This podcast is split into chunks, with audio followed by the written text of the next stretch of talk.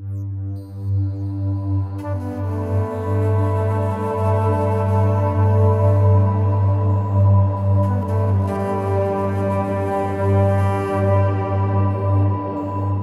بكم في حلقة جديدة من بودكاست عين العقل.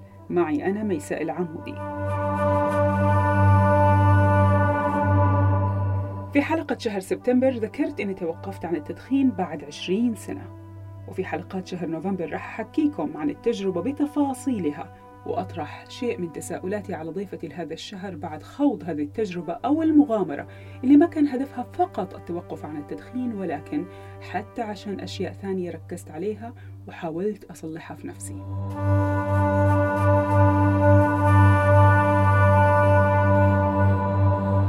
الأعشاب المخدرة زي ما نسميها باللغة العربية أو المعروفة علميا بالسايكيدليك الكلمة اللي جاء أصلها من اليونانية وتعني تجلي العقل.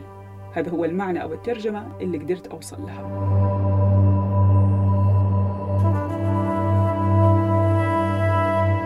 بدايتها علميا كانت مع هيمفري أوزموند الطبيب النفسي البريطاني واللي أثناء عمله في كندا في الخمسينات صاغ هذا المصطلح في رسالة أرسلها للكاتب ألدوس هيكسلي وقال في هذه الرسالة لفهم الجحيم أو التحليق الملائكي فقط خذ القليل من المخدر العشبي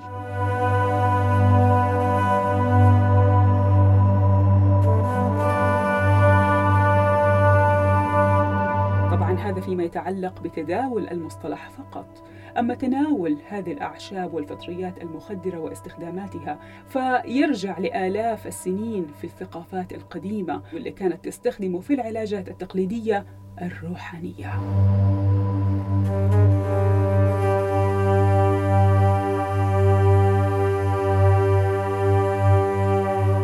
ويعد العالم الكيميائي السويسري ألبرت هوفمان أول شخص تناول عقار LSD بعد خمس سنوات من تصنيعه ل LSD 25 عام 1938 بالعودة لمقولة أوزموند واللي تلخصت في فهم الجحيم أو التحليق الملائكي بحسب وصفه.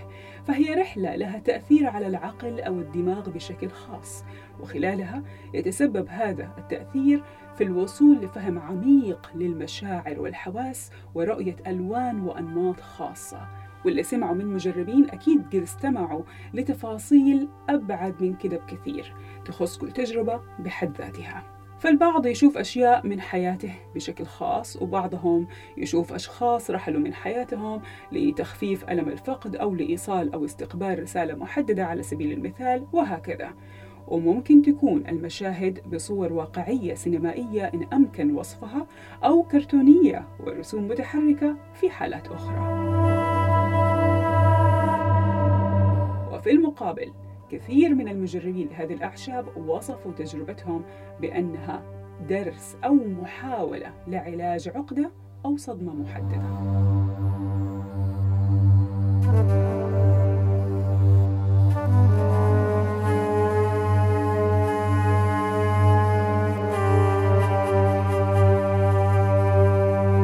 في هذا العالم الكثير من التناقضات وفي أشياء مسموحة زي الكحول والتبغ ويروج لها رغم أضرارها الصحية الجسدية منها والنفسية اللي كثير مننا يعرفها. مقابل منع أشياء أخرى وعدم منحنا الفرصة لفهمها أو فهم حقيقة أسباب منعها. لذلك يجتهد العلم والعلماء في أبحاثهم بعيدا عن المحظورات والتابوهات. وفي جامعات علمية وجهات صحية رسمية بتتم آلاف الأبحاث على ناس زينا. عشان مستقبلا ممكن نصحى ونلاقيهم بدأوا يسمحوها أو يقننوها بطرق متحفظة إلين ما تصير فعلا متاحة للجميع زي سجائر التبغ أو الكحول.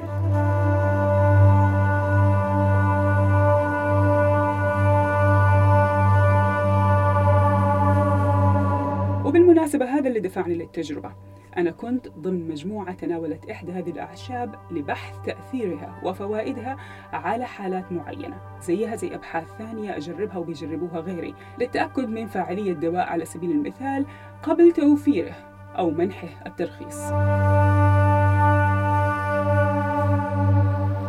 عن تجربتي الشخصية أخذتني العشبة بطريقة الرولوكوستر أو القطار السريع داخل أحشائي عشان توريني كيف قاعدة أضر نفسي من الداخل. حسيت خلالها قد إيش أنا ما أحب نفسي ولا حافظ على سلامتها وكنت أبغى هذه الرحلة القاسية تتوقف بأي شكل.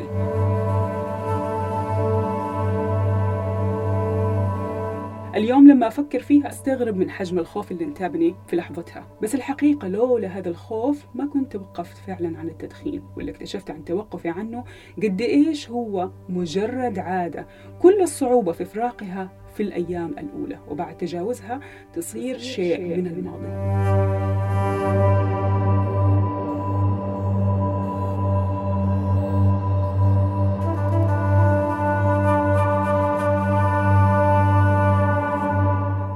بعد الرحلة وأنا أشعر بخوف وإشمئزاز من مجرد فكرة إني ممكن أرجع أقرب السيجارة لفمي وفي أحلامي صرت أشوف إني بولع السيجارة في الهواء وأرجع أرميها أو أطفيها. التوقف عن التدخين كان مجرد إحدى النوايا والأمنيات اللي وضعتها قبل ما أبدأ رحلة التشافي بالأعشاب. فكوني إنسانة قلوقة إلى هذه اللحظة وأنا أعد هذه الحلقة في القطار أذكر الصوت اللي يجيني كل فترة يطمني في عز قلقي ومخاوفي من خطوات مغامراتي بأنه كل شيء حيكون على ما يرام.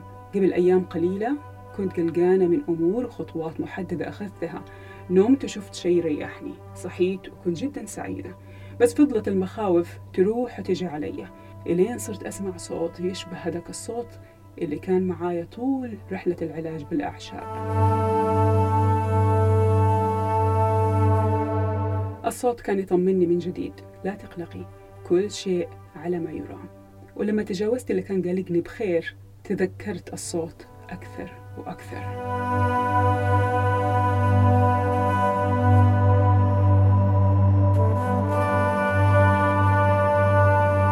ورغم ذلك ما أقدر أجزم بنجاعة التجربة أو فشلها. ما زلت أراقبها وأراقب نتائجها لأشهر قادمة. عشان أقدر أقول إنها فعلا كانت مفيدة.